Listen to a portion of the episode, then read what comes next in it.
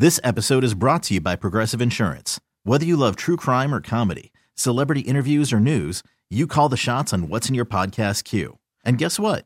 Now you can call them on your auto insurance too with the Name Your Price tool from Progressive. It works just the way it sounds. You tell Progressive how much you want to pay for car insurance, and they'll show you coverage options that fit your budget. Get your quote today at progressive.com to join the over 28 million drivers who trust Progressive. Progressive Casualty Insurance Company and Affiliates. Price and coverage match limited by state law. Hiring for your small business? If you're not looking for professionals on LinkedIn, you're looking in the wrong place. That's like looking for your car keys in a fish tank. LinkedIn helps you hire professionals you can't find anywhere else, even those who aren't actively searching for a new job but might be open to the perfect role. In a given month, over 70% of LinkedIn users don't even visit other leading job sites. So start looking in the right place. With LinkedIn, you can hire professionals like a professional. Post your free job on linkedin.com slash recommend today.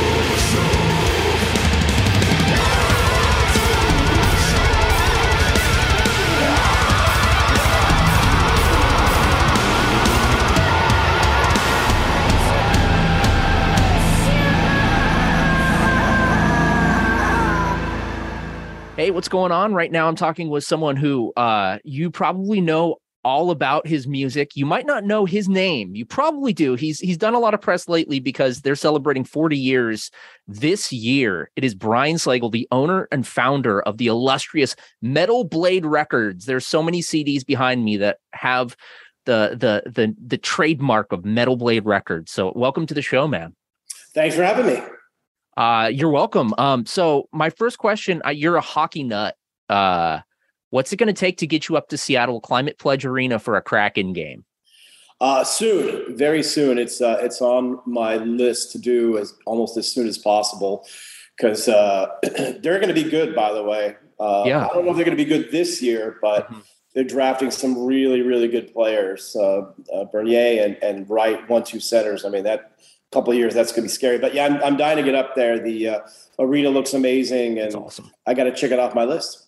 I'm going to see Iron Maiden there tonight with Trivium, so it'll be great. I was supposed to go to that, but uh, a whole bunch of other stuff happened, so I'm not there.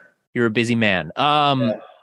your hockey jersey collection is something I've I've spied a bit on your social media, or I, I can't remember where I saw it, but you have a crazy hockey jersey collection. I'm a band shirt guy, so I have a ridiculous hoarding situation in my in my closet. What's your hockey jersey count? Do you have a count?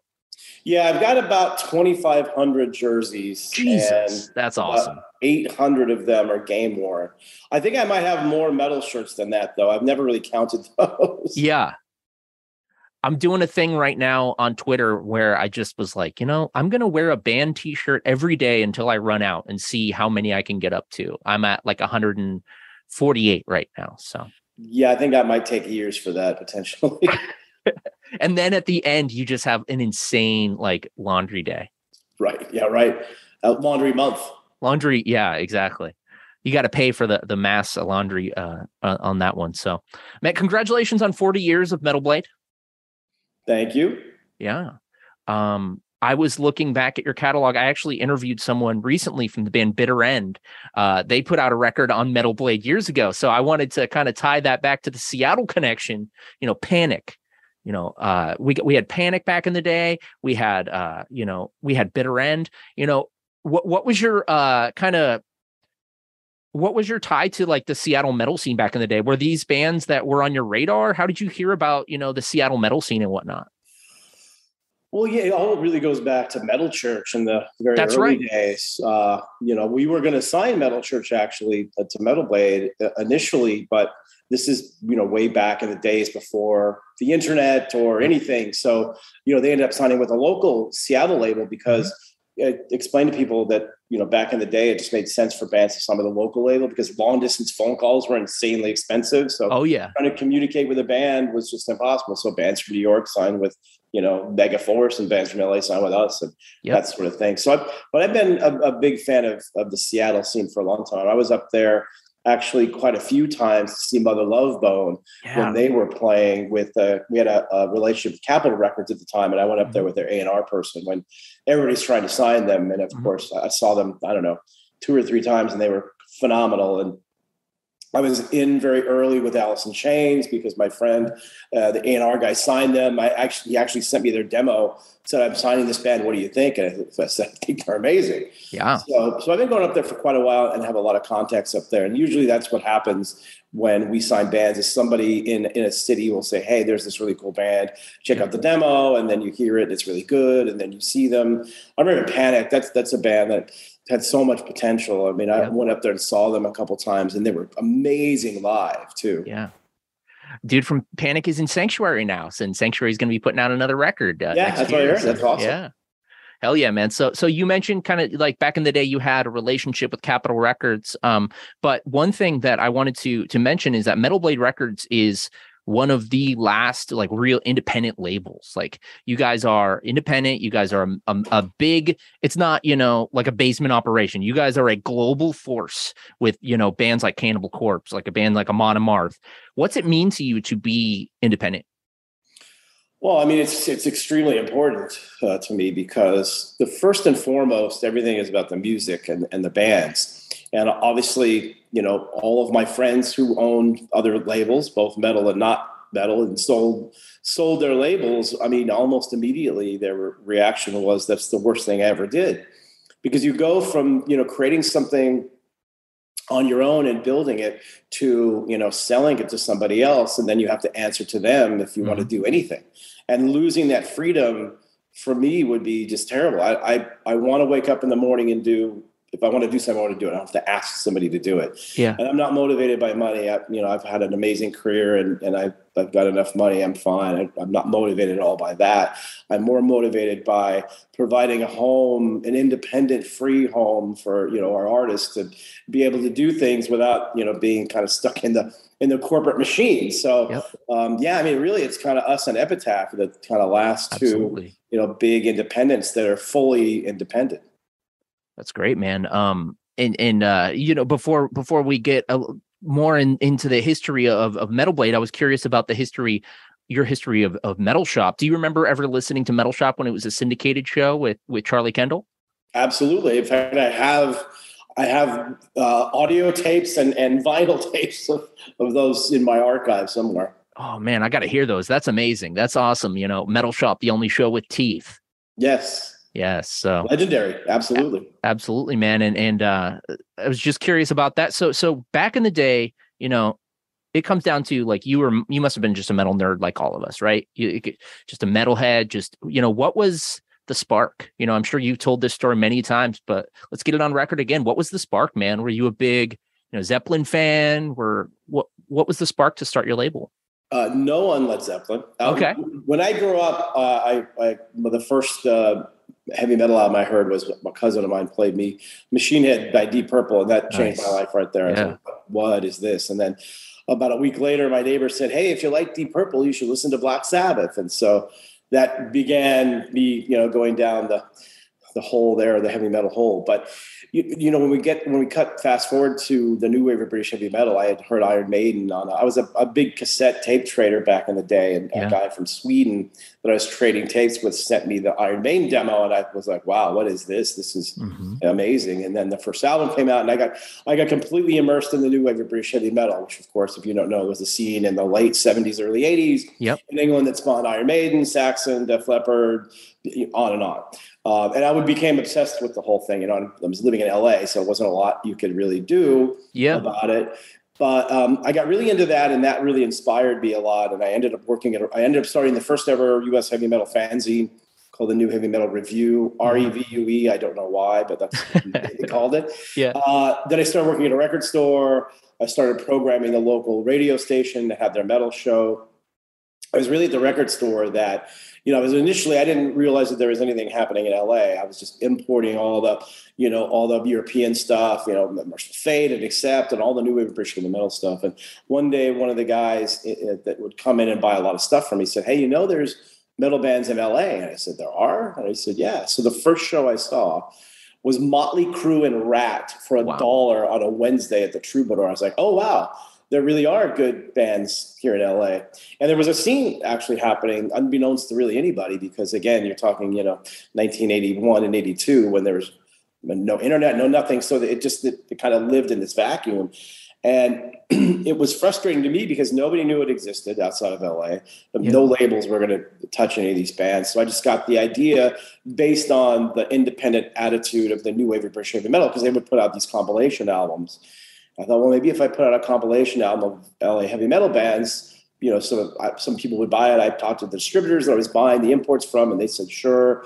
And I put together the record, and that was the first Metal Massacre. And it kind of, I was just a metal nerd trying to help. I couldn't play an instrument, so I figured, well, I got to try to do something else. So that's kind of where it started man I, I i have such parallels to to like that story you know i worked at a record store i start i started a punk hardcore metal fanzine when i was a kid not a kid or uh, more, more so just like 15 years ago but seems like a kid but uh you know like all these things and it's like man that what what a cool trajectory you know like just just uh you know starting as as diy just doing it yourself and then you know fast forward 40 years and you know you have the biggest label in in metal so man that uh when uh you look back at that time you know like what was what was the initial goal of metal blade? You know was it just to to put out your friend's band? There's there's no goals at all. Yeah. I mean look i was lucky to be in the right place at the right time really because there were so many great bands that were happening in la and then you know the other famous story is this kid named lars ulrich moved from yeah. denmark to la and uh, my friend ran into him in the parking lot of a Michael Schenker show, and yep. you know we all started hanging out together. And I, you know, he came because he was also, of course, obsessed with that same scene, and and as were my friend John Kornarens and I. And I think he came to LA not expecting to know anybody that would know anything about the scene, and you know, a week in, he's all of a sudden hanging out with these guys that have the same interest that, that he did. And of course, yeah. you know, he went on to, to put together a band that ended up on that first Metal Massacre record that that did okay um, but there was never really a goal or anything. I had no money. I, I, was able to scrape together enough money to put out the first pressing of it Then I had no money and I made every mistake possible on it. But one of the distributors uh, named Green World said, you know, we know you don't have any money, but you seem like you might have something going on here. So we'll give you a pressing and distribution deal. So if you can bring us bands, then you know we can put them out and and actually you know pay for the manufacturing. So I still didn't have any money, but I went to the bands and said, hey, if you can record something uh, we can actually put it out. So, you know, early stuff was like Armored Saint and Bitch and, you know, a whole bunch of stuff. And then Slayer came on a, a, little bit later. And, you know, it just kind of grew from there. But there was no mission, there was no, you know, goal. I was just a young kid kind of flying by the seat of my pants, just seeing where this thing was going to go. If it was going to go anywhere. When was the like, holy moment like was it slayer? Was it the release of slayer? Was it i mean you know you you got the metal massacre out there and i'm sure it was, did pretty yeah. well i don't know there was a singular moment really because it was a long period of time where i was working you know in the back of my mom's house in a in a in a room with no air conditioning which in woodland hills where it's 106 was a lot of fun in the summer but uh, i didn't care. Um, yeah. So you, I was just doing, I was just you know, you kind of heads down, just you know, blinders on, just doing this every day, and I was doing everything at the time, one man show. So, but I do think that the one, the the time where it seemed to change more dramatically was when Hell Awaits came out. Mm-hmm. Like, you know, when Show No Mercy came out, that was really good. And honestly, when Armored Saint got signed to Chrysalis, that was big for us because, you know, they gave us the first little bit of mainstream coverage and all the magazines and yeah. stuff. But really, when Hell Awaits came out, you know, even making that record, I felt there's something really special here. You know, we had done Show No Mercy and we had done the Haunting the Chapel EP and the live EP, and they were, they were clearly building to something. But that record was kind of like, I think this is going to be really big, and that that was kind of the the record that really more or less started really put us on the map, I guess. Yeah. I'm, you know, visually Metal Blade ha- has had like these different eras, right? So I have a Harm's Way hoodie that has the blade, you know, and then we got uh, I remember Twitching Tongues. They put out they kind of brought back the uh, the the um, axe for a little while, and then you guys started to really bring the axe back, and and and then there's the pirate uh, kind of theme and the and the skull. So like as far as like branding and imaging, what's your what's your favorite? Do you have a favorite? Uh, it's hard to say. I mean, you know, we've gone through, you know, basically four logos. We had the, the Bloody Axe logo, which was the very first one, which was probably my favorite. It's it's very remedial, but it, it looks sure. pretty cool. And then we had like just a, a very simple, you know, logo. And then we had our we call our corporate logo, which actually the Killswitch guys put on on their last record. So I'm like, oh, that logo, okay. and then the pirate logo. I'm, the pirate logo is probably the one that's most recognized you know, we're doing a lot of branding now where we have we have a whiskey, yep. I'm sorry, we have a vodka, we have yep. a rum, we have a beer, we have coffee, we have candles, all these things, and that's all based around at the moment the the pirate logo. But uh, we're doing some 40th anniversary stuff that's got the um, the bloody axe on it too. So but I, we let the bands decide which logo they want to have on their records. So That's we go cool whatever logo you want, you can have. Because a lot of bands started requesting the the, the bloody axe, which we hadn't used for a long time. And you know, the staff came and said, "Can, can they use this?" I don't care. They can use whatever logo they want. Yeah.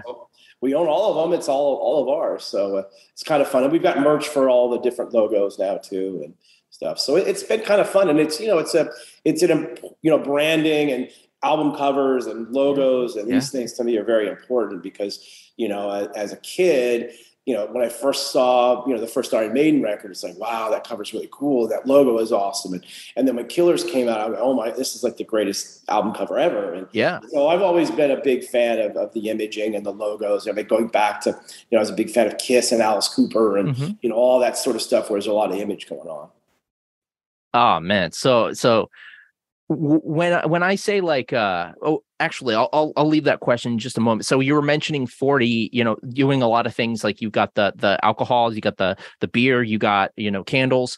But uh one thing that you you did and uh, you opened up a a museum in Las Vegas, uh the Metal Blade Museum. So tell me a little bit about that. Do you live in Las Vegas? I live in Las Vegas. I moved awesome. out here about 6 years ago.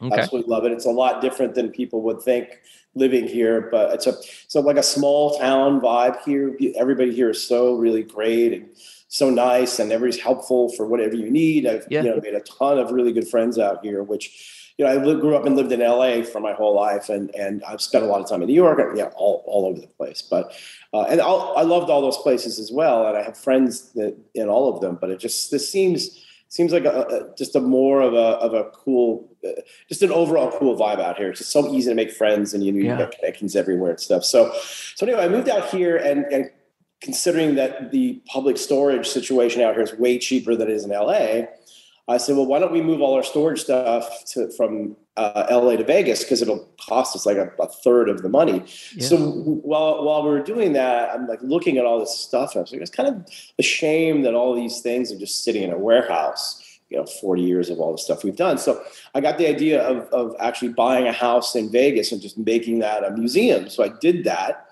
Um, and then all of a sudden people i didn't really intend it to be anything other than just a cool fun thing for friends and different people to come over but you know i had guys like charlie benante come over and joey vera and people and they say hey can we can we take photos of these and post them on the internet I, I don't care so i started posting oh this old stuff everybody starts freaking out about it yeah. and you know where can we go see it and i'm thinking well i don't really know that we can do that in a house so kind of got the idea well let's see if we can find a spot here in vegas and just yeah. make it to make it there. And it, actually, weirdly, timing was really great for me because when the whole COVID thing hit and when everything was like really shut down for that four months or however long yeah. it was, I went in every day and just worked on the museum. So it gave me something to do yeah. for four months where I probably would have gone out of my mind if I didn't have anything to do. So, so yeah, so it's, it's ready now. We're kind of doing it where we're, we're just picking our spots and selling some tickets. I'm doing like a, a really fun uh, uh, tour of it. And it, we've done a bunch so far. And they've been super, super fun to do. So that's kind of where the model is at this point as we're coming out of everything. Yeah. You know, we're it's still early in its in its existence, I guess. And you know, we're talking to other museums here because in Vegas we've got a, the Kiss Museum, which is amazing. Yeah. There's uh, Zak Bagans Haunted Museum, which is really cool, and the, the guy, Mob Museum. Yeah, the Mob Museum. That guy. There's a whole bunch of stuff. There's a, a, a Hollywood Car Museum. Yeah. Um, they're building a punk rock museum here. Ooh Uh, there's also going to be a Grammy museum. So there's a lot of music related stuff here. So we're kind of all talking together about doing stuff. But it, it just was kind of a fun project to do. And it's just nice to be able to show off that stuff to, to fans and not just have it sit in a warehouse. The metal nerdery of me, like, dude, I just, that would be amazing. I got to come down sometime and check out that. That sounds amazing. Um, wow. Please. Yeah, that'd be awesome. Uh, so uh, I, I was curious about, um, so, what was the first band T-shirt you ever purchased when you were a kid? Wow, that's a really good question. Uh, I don't even know if I have an answer for that. Um, it would either have been Deep Purple or Black Sabbath. Okay. I don't remember which. It probably was one of the two. But I didn't really have a whole lot of money growing up, so yeah. I was more about buying records yeah. at that point. Like any penny I had went to buying records. So I don't think I really bought. I'm trying to trying to remember now because the I, I okay I think I, I think I've got it now. I, I think I've rem- I think I finally remembered. So my first ever show was Kiss uh, in LA in 1976 yeah. I'm old. Uh, and I'm pretty sure that was the first time I bought a shirt was there because I don't remember before that really buying a a t-shirt of anything before sure. before that. Like I said I was all about about music. So that that was probably the first one do you have all of the records that you grew up buying and stuff? Is that still your collection? I have all my records. I have actually, uh, shamefully, I have an entire house here in Vegas that houses all of my music memorabilia. I've got, yeah. I kept all my old cassettes. I kept all my vinyl. I, I kept all that stuff. I'm a bit of a, not really a, a hoarder or anything, but I just like, I like to keep that sort of stuff. The only thing I didn't keep that I absolutely regret now is I was moving once and I had all, you know, I, I, bought a ton of t-shirts, you know, in the, in the late seventies. So I had all the concert t-shirts from yeah. you know, all the oh, seventies, oh, yeah. early eighties. And they're all in like, you know, I had a bunch of them. I had a bunch of old ones stored in these, these trash bags and I just gave them away. And then, wow. you know, five, you know, a few years later, I'm looking at these Iron Maiden shirts, whatever, from there. They're selling for 500. Yeah. Yeah. The vintage market now is crazy, you know? Yeah. Because idiots like me gave them all away. So yeah. there you go. This episode is brought to you by Progressive Insurance. Whether you love true crime or comedy, celebrity interviews or news, you call the shots on what's in your podcast queue. And guess what? Now you can call them on your auto insurance too with the Name Your Price tool from Progressive. It works just the way it sounds. You tell Progressive how much you want to pay for car insurance, and they'll show you coverage options that fit your budget. Get your quote today at progressive.com to join the over 28 million drivers who trust Progressive. Progressive Casualty Insurance Company and Affiliates.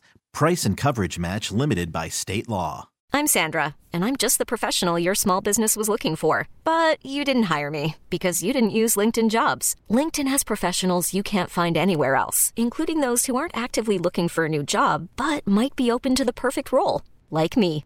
In a given month, over 70% of LinkedIn users don't visit other leading job sites. So if you're not looking on LinkedIn, you'll miss out on great candidates like Sandra. Start hiring professionals like a professional. Post your free job on LinkedIn.com slash recommend today. T-Mobile has invested billions to light up America's largest 5G network from big cities to small towns, including right here in yours. And great coverage is just the beginning. Right now, families and small businesses can save up to 20% versus AT&T and Verizon when they switch. Visit your local T-Mobile store today.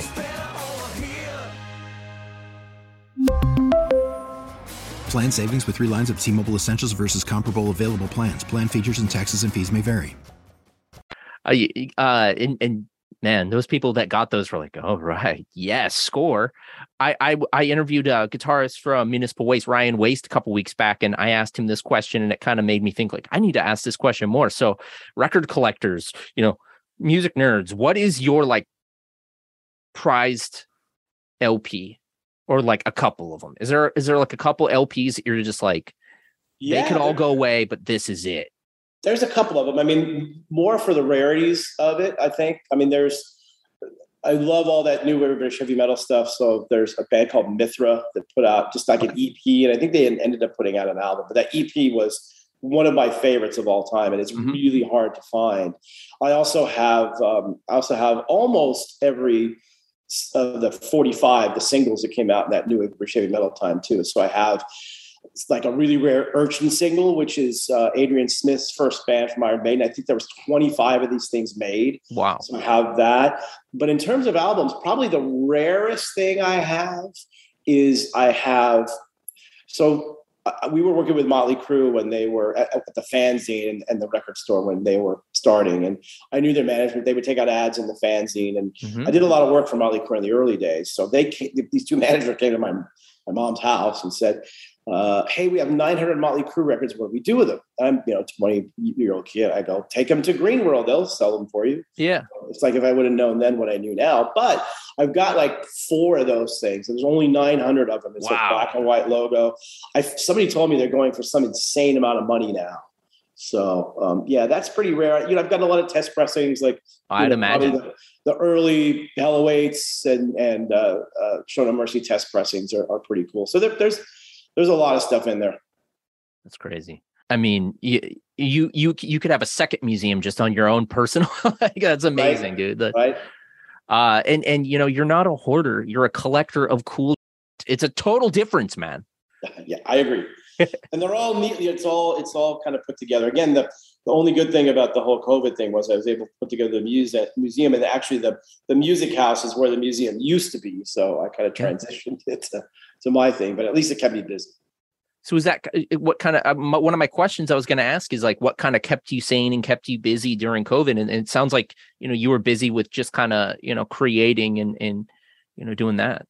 Yeah, I mean that was that was a large portion of it. Uh, the other thing that I did that I, I, I, ripped off from a bunch of people who were doing it, but I would do these either Facebook live things or I was doing them I think on uh, on Instagram. The Instagram things were fun. So what I would do is you know I hadn't seen all my friends because you couldn't see anybody. So I I had all my friends on. I had uh, you know Amon uh, Johan from Amon Amarth. Uh, mm-hmm you know, Chris Jericho, just, you know, uh, Adam D from Killswitch, just all my friends and say, Hey, let's do like an hour long, like, just like we're doing here, an hour yep. long live thing yeah. on the internet, just so we can at least say hi and catch yeah. up and let people in. And I was doing a Facebook thing where just, you know, have, you know, just have fans and people just ask questions and stuff. So that was really fun. And you were able to, to be connected to, to other people because that's yeah. that was the, the tough thing. You couldn't, you know, you were supposed to leave your house or anything. So right. So between the the museum and the and the uh, uh, the my music house and doing that sort of stuff. That that kept me pretty sane through the whole thing. And then I'm a I'm a massive sports fan, so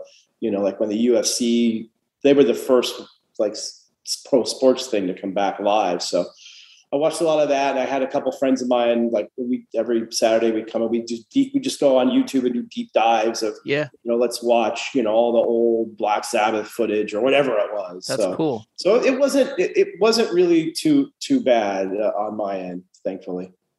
So you know, personally, it sounds like you got through sane, but like you know, pandemic hits you guys are a small business as as big as you are you're still not a small business but you're an independent business right so you know what was that like as far as just like did you guys have like an all hands meeting like okay you know th- we're gonna pause or like you know it seems like you guys weathered it pretty well. Well there was a you know when everything was shut down it was a little scary because we didn't really know you know what was going on and nobody could work and nobody could really do anything. But once you know things started to ease a little bit you know we decided because we, we couldn't really put out any, any new records because bands couldn't record or anything. Mm-hmm. so you know we're very lucky that we have a very large catalog Yep. So the idea was let's exploit the catalog as much as we can. Let's make as much vinyl as we yep. can, uh, any sort of physical product, and let's see how that goes. And we're incredibly lucky that I think really what happened is because all of the fans couldn't go to concerts, you know, they had extra income. And I think that they're aware of the plight of a lot of these bands and how to support them. So the only really way to support them would be to buy either you know stream crazy a lot of pro- a lot of product or buy the physical product and also buy the band's merch. So you know they all of that stuff was happening, and for and for us, uh, I, I kind of feel embarrassed saying it, but those two the two main COVID years were two of the best years we've ever had because we sold so much product and that's just a, a, testament to how great heavy metal fans are. I mean, they, you know, they supported it as however they could, and certainly, you know, it helped us be able to give you know nice checks to the bands to keep yeah. them you know as afloat as they could be. So, so it was really weird because it ended up being absolutely those two years were, were just incredible. And of course, again, it's to the, the greatness of all the fans out there for, for supporting, you know, what we were doing. So that, but it was surprising at first, that's for sure. Well, when you give a metalhead a $1,500 check in the mail, what do you think they're going to buy? Yeah, they're right. going to buy exactly. metal, you know, like That's happened. a couple I was, times. I was also happy because we were able to keep our entire staff on the whole time. Yes, we didn't let anybody go. yeah, Uh, yeah, we did get some help from the government, both in, Mhm. in, in Europe and, and the U.S., which was helpful. So, yeah. but that was that made me happy because you know it- that's I know a lot of people didn't get to keep their gigs, Mhm. so uh, so that was that that was good. We survived all that. And that, I mean, as an independent business, like that's huge, you know, as an independent label, keeping your entire staff d- during that two years, that's something to be commended for, man. And that's, that's really cool. So, you know, you guys are got through that and, you know, tours are happening.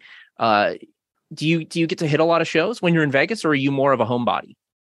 No, I, I, I mean, look, before the pandemic, I would go to anything and everything. I, I- Yeah. I pick at my spots a little bit these days, although we're, we're getting into a good spot. But the problem I have in Vegas is that not everybody plays here. Mm, Uh, and I'm, I'm, trust me, I'm trying to rectify that Yeah. situation.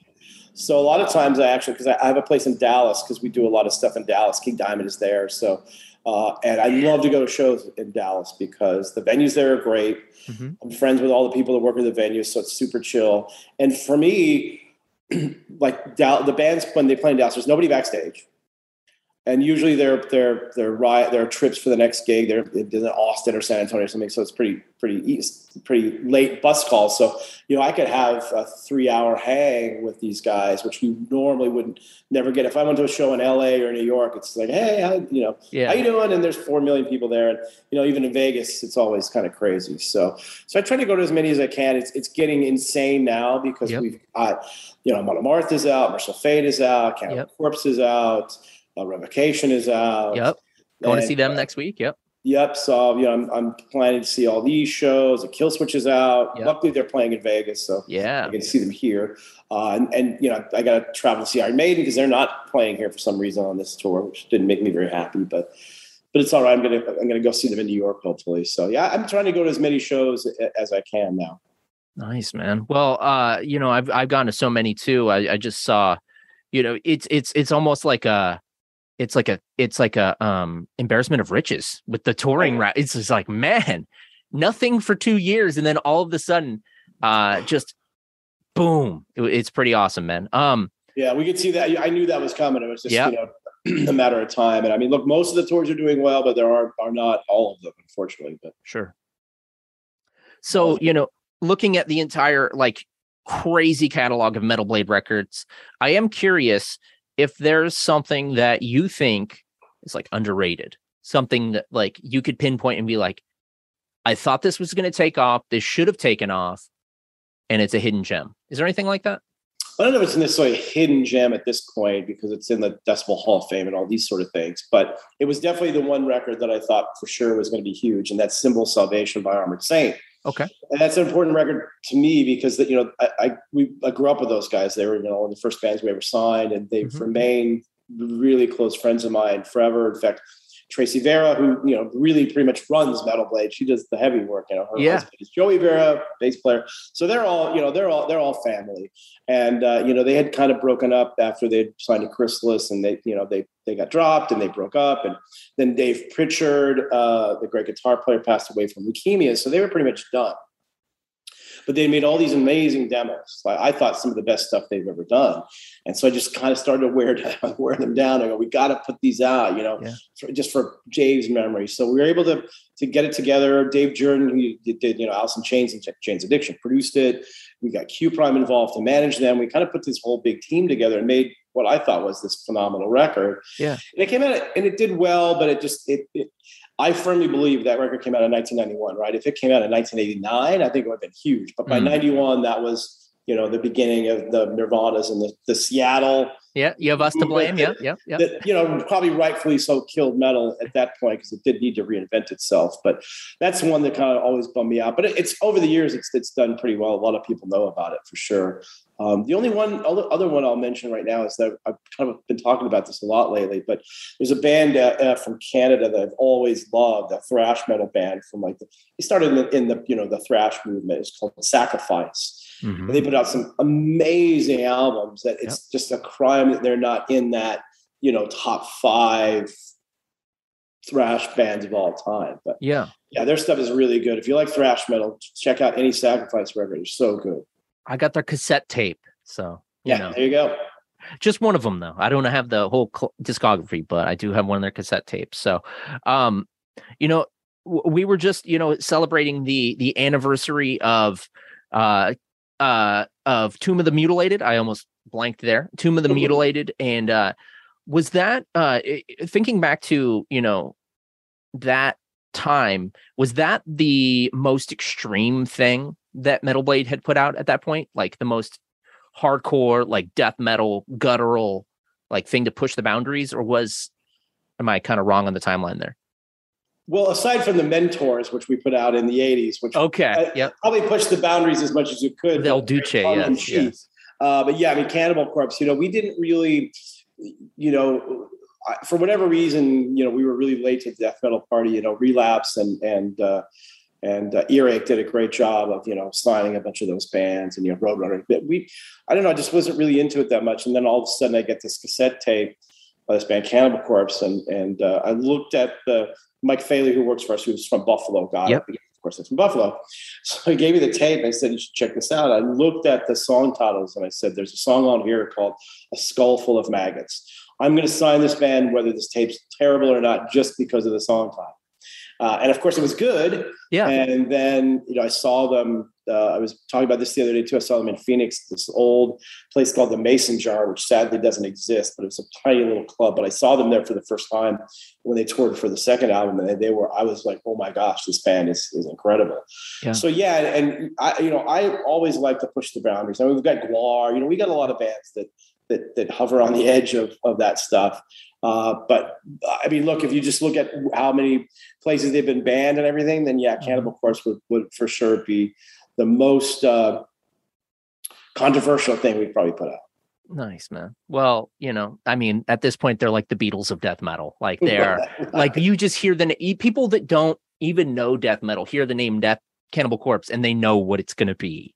So Ace Ventura helped that too. So there you go. Absolutely. Shout out Jim Carrey. Um, so like, okay, an upcoming band that's you know starting to make some noise. What's a piece of advice you would give them to like get on the radar of a Metal Blade or or you know any real label? What's a piece of advice you would give to you know a young musician? Was what I tell them all the time. First and foremost is write music for yourselves just for the however many people in the band. Write music for yourselves. Don't write it for anybody else. Don't listen to anybody else. Don't listen to managers, lawyers, spouses, whatever.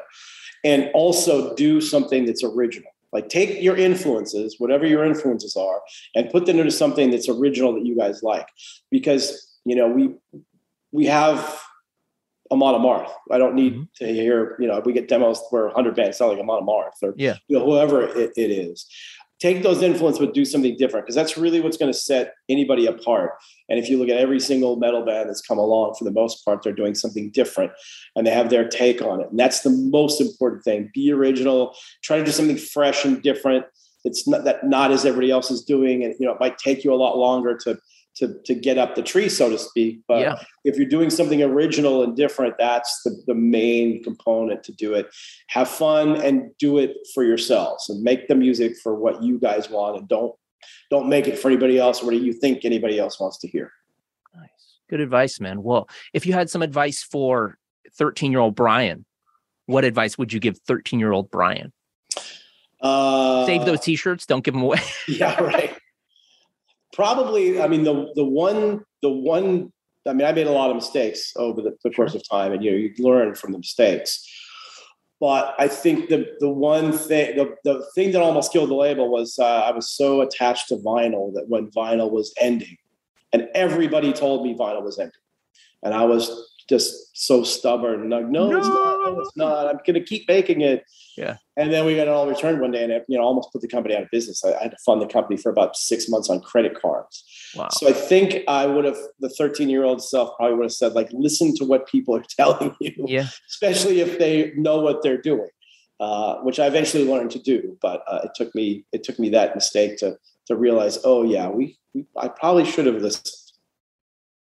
but you you know you then it comes a time where vinyl is you know the best selling thing and and you get your revenge right well the, the, the silver lining right was that I, I could not bear to destroy all the vinyl because everybody else was destroying all their vinyl and sure. I could not bear it. So we had, a, we had a big at that point we had a big warehouse in, in Phoenix, Arizona, and you know mm-hmm. people would come in and we have this gigantic wall of vinyl. People like, why why are you keeping all this vinyl? I go, I I can't, I just can't get rid of it. I, yeah. I can't. Maybe someday, but I can't do it. Of course, as time went on, vinyl became big again, and yeah. we ended up getting rid of all of that. Uh, and, awesome. and now we can't keep vinyl in stock, which is I mean, it's an amazing thing for somebody that loves vinyl, but it, it is kind of kind of mind blowing that you know, 40 years later, it's it's selling as much as it is. That that is one thing about you know metalhead specifically. There are a lot of people that buy vinyl and and you know still buy physical media in, in other genres and whatnot, but in metal specifically like metalheads will buy the product. I still buy cds you know? People will call it an outdated form of media but i love listening to a cd in my car. I find that my music add turns off a little bit if i slip a cd in i pay more attention to it. So yeah.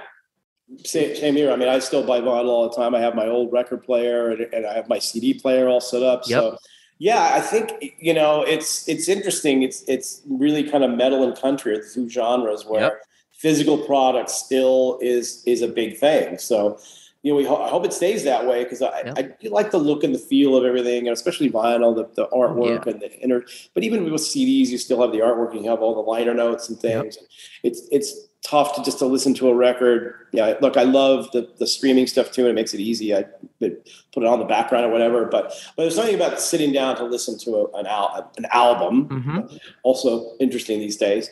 Uh, I would just have the experience of you know reading the, the, lyrics and the liner notes and all that sort of stuff. It's uh, I'm, obviously I grew up doing that, so it's something that's important to me. But I love seeing yeah. you know all these newer generations doing the same thing. That's awesome, man. So let's you know keep keep buying music from bands that you love. Keep keep supporting independent labels. Um, and and that's what the you know the metal community does, and, and the heavy music community, and like you said, the country music community too. So, yeah. um, so just winding down a couple more questions for you, man. Um, last couple years, you know, we're crazy. I'm sure you had some you know pretty stressful days.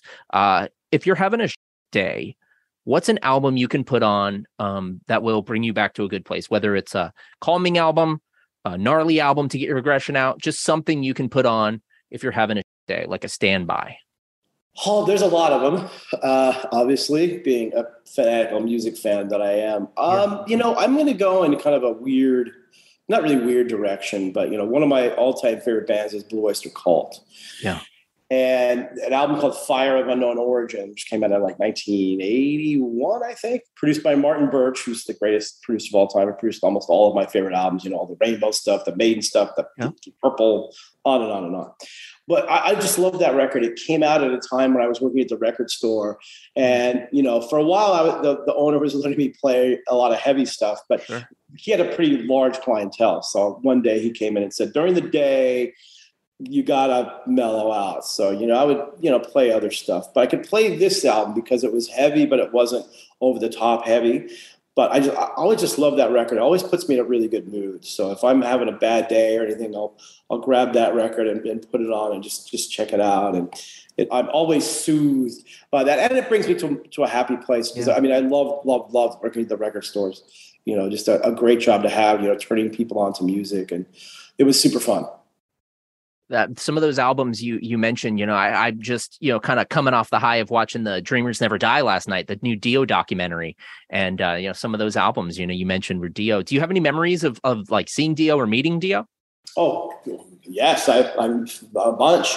Uh, first of all, one of the nicest people ever. I, I, haven't seen the doc yet, but I know a lot of people have. I feel bad because they invited me to the South by Southwest thing and I couldn't go, and they invited me to the premiere in LA last week and I couldn't go because unfortunately my job is insane at the moment. Yes yes. Um, but yeah one of the nicest people ever and, and, i was really lucky enough to meet him on, on many occasions. We actually mm-hmm. the uh, Lock Up the Wolves record. We were at Warner Bros. at the time, and we did all the marketing promotion for that. Yeah. And I really love that record. It, didn't do what it, should have done, but again, it was 1991 and mm-hmm. all of that. But I still have a have a real special place for that record. It was really great working with him and Wendy. And you know, Wendy is is fantastic as well. Yeah. But probably my my funniest story with Ronnie. Well, I have two funny stories with Ronnie. I'll tell real quick.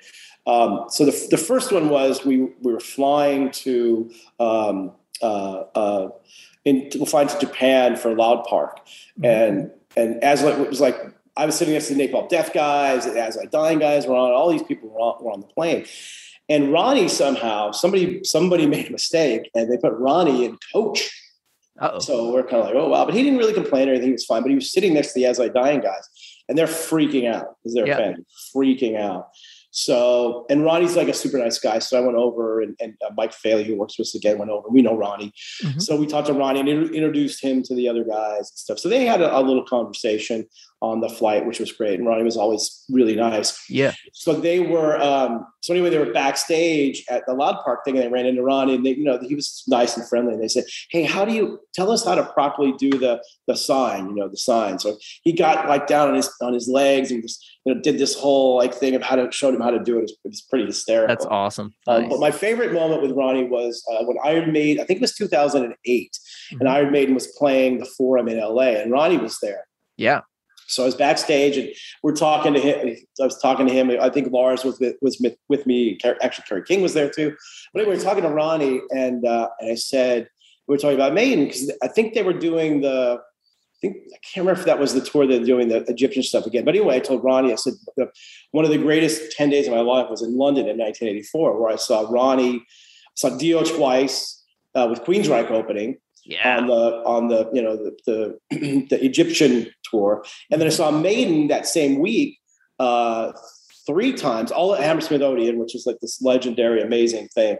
Yeah. But it's funny because Ronnie's tour was all Egypt themed, okay. and that was the maiden tour that was all Egypt themed. That's awesome. So I asked him. I said, Did, "Were you aware that literally you guys had the same theme going on, and, and the the backdrops and everything were pretty similar?" And he said, he "said I never really knew about that, but he said, but he hated."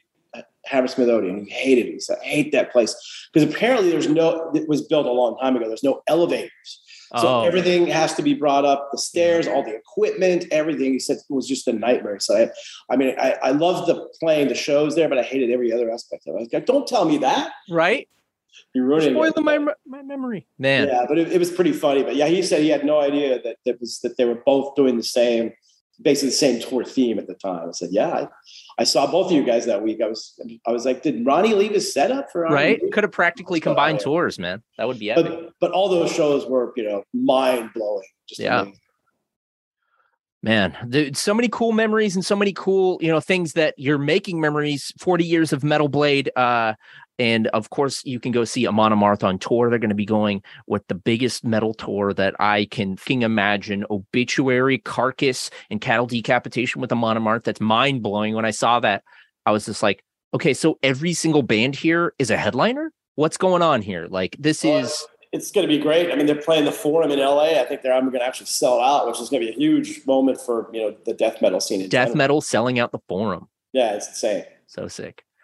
Uh, so my last question for you, Brian, we ask everyone, pick a scar on your body. Show us if you can, but at least tell us the story of how you got the scar. I don't have a whole lot of scars. I'm trying to think what's the what's the best if I still have it. I don't think I still really have it as much. Like I said, I don't really have a lot of scars. I have a lot of uh, of tendon damage, but I can't really show you that. Okay. Okay. Uh, but uh, I'm trying to think. I'll, I'll, I'll tell you. So I'll tell you. Uh, I'll, it doesn't really involve a scar, but it does involve tendon damage. So I'll tell sure. you that. It's, it's, kind of a dumb story. So I played baseball from five to, to 18. Okay. And, you know, stopped playing, obviously. I was good, but not good enough to really do anything with it. So it was fine. Yeah. Uh, anyway, we started a Metal Blade uh, uh, baseball team. Okay. So we were out practicing one day and these other guys were practicing. Said, "Hey, you want to just do it? You guys want to do a pickup game?" I'm like, "Yeah, sure. We, we, got nothing to do, so we're playing this pickup game. It's a pickup game. It's just fun." So I'm yeah. playing third base. There's a guy on first.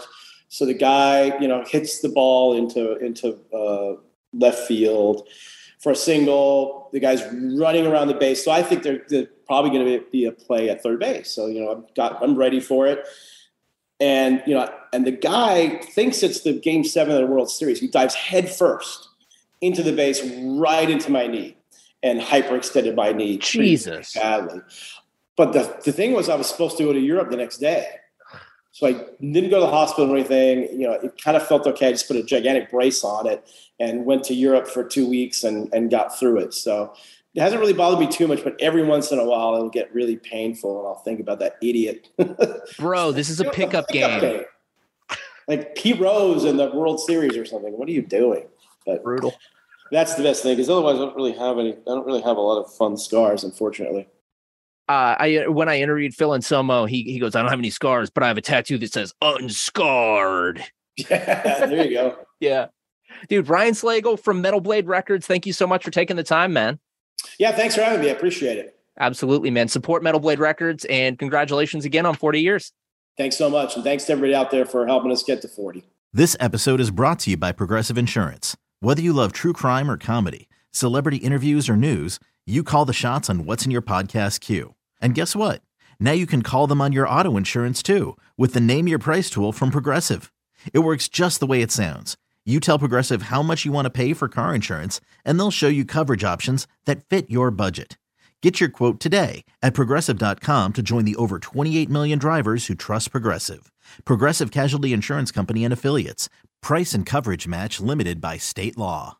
We really need new phones. T Mobile will cover the cost of four amazing new iPhone 15s, and each line is only $25 a month. New iPhone 15s? Only at T Mobile get four iPhone 15s on us and four lines for 25 bucks per line per month with eligible trade in when you switch.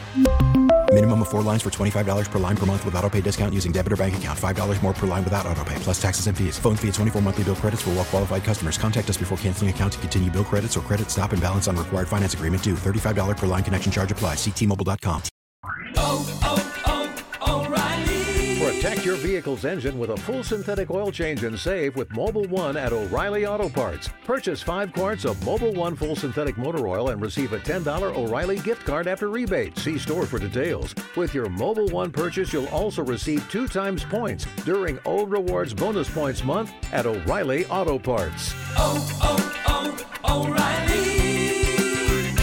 O'Reilly Auto Parts.